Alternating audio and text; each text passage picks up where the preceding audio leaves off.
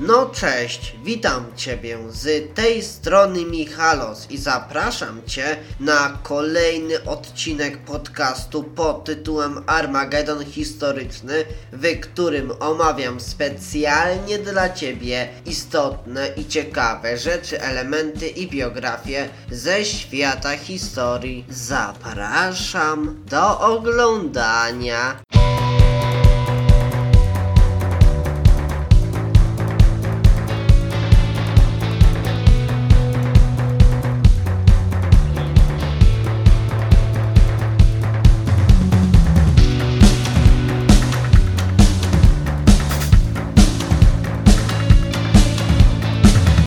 Tematem tego odcinka będą pierwsze starcia podczas wojny polsko-bolszewickiej, klęski Rosji na frontach I wojny światowej, a następnie wydarzenia rewolucyjne w 1917 roku wyzwoliły wśród narodów ujarzmionych dotąd przez carską Rosję dążenia niepodległościowe i państwowo-twórcze, a tymczasem naczelnik państwa Józef Piłsudski uważał, że mieszkańcy tych części przedrozbiorowych ziem polskich, które położone są na wschód od obszarów z przewagą polskiej ludności etnicznej, powinni sami wypowiedzieć się na temat swej przynależności państwowej, a pozwoliłoby to na rzeczywistą realizację idei samostanowienia m.in. takich narodów jak ukraińskiego, białoruskiego i narodu litewskiego. W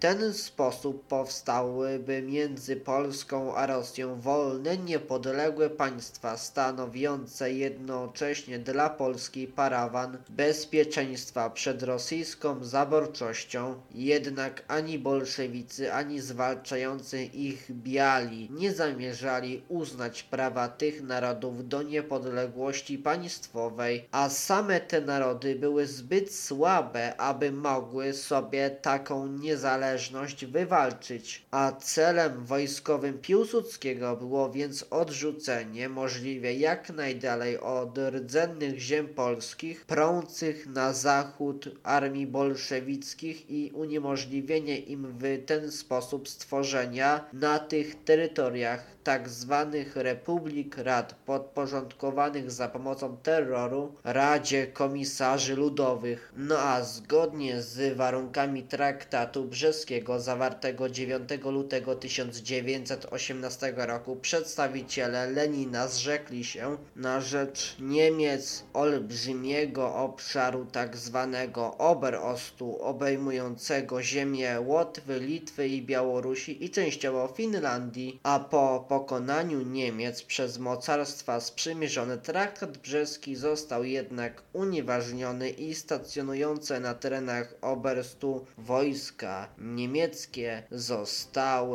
miały być stopniowo ewakuowane, a Rada Najwyższa mocarstw sprzymierzonych miała na bieżąco decydować, komu Niemcy powinny przekazywać opuszczane przez siebie placówki. Tymczasem pod wpływem agitacji bolszewickiej żołnierze niemieccy pozbawiali dowództwa swoich oficerów i tworzyli rady żołnierskie. Z radami tymi bolszewicy prowadzili następnie pertratrakcje, w wyniku których już na przełomie 1918-1919 roku grupy operacyjne Armii Czerwonej zajęły znaczną część tych obszarów, będących oczywiście dotąd w rękach niemieckich. A w styczniu 1919 roku zagarnięto w ten sposób m.in. Wilno i Kowno, tworząc tam za pomocą bagnetów robotniczo-włościański rząd rewolucyjny Litwy, a w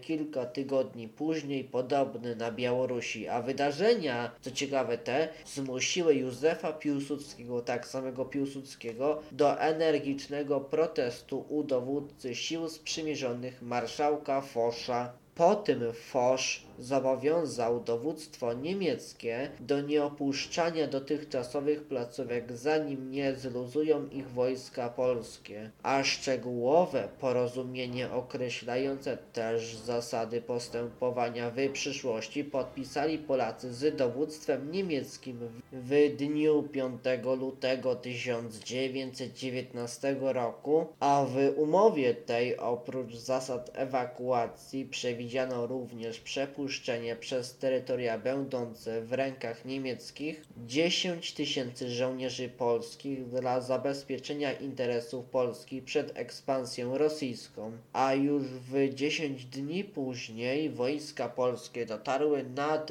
Niemen, gdzie zetknęły się z operującymi tam oddziałami Armii Czerwonej. W ten sposób rozpoczęła się trwająca z przerwami do jesieni 1920 roku wojna polsko-bolszewicka. Niestety ten odcinek dobiega już do końca, więc bardzo Cię proszę o udostępnienie i polecenie tego filmu innym osobom za pomocą Walla na Facebooku czy za pomocą innego narzędzia. A tak w ogóle zachęcam Ciebie do zostawienia łapki w górę i komentarza pod tym filmem oraz do zasubskrybowania mojego kanału YouTube, do zaobserwowania mojego konta na Instagramie o nazwie Michał Michalos, a także do zaobserwowania podcastu pod tytułem Armageddon Historyczny na swojej aplikacji. Z góry dzięki za okazaną pomoc. No dobrze, to do usłyszenia w następnym odcinku. No to cześć, pa!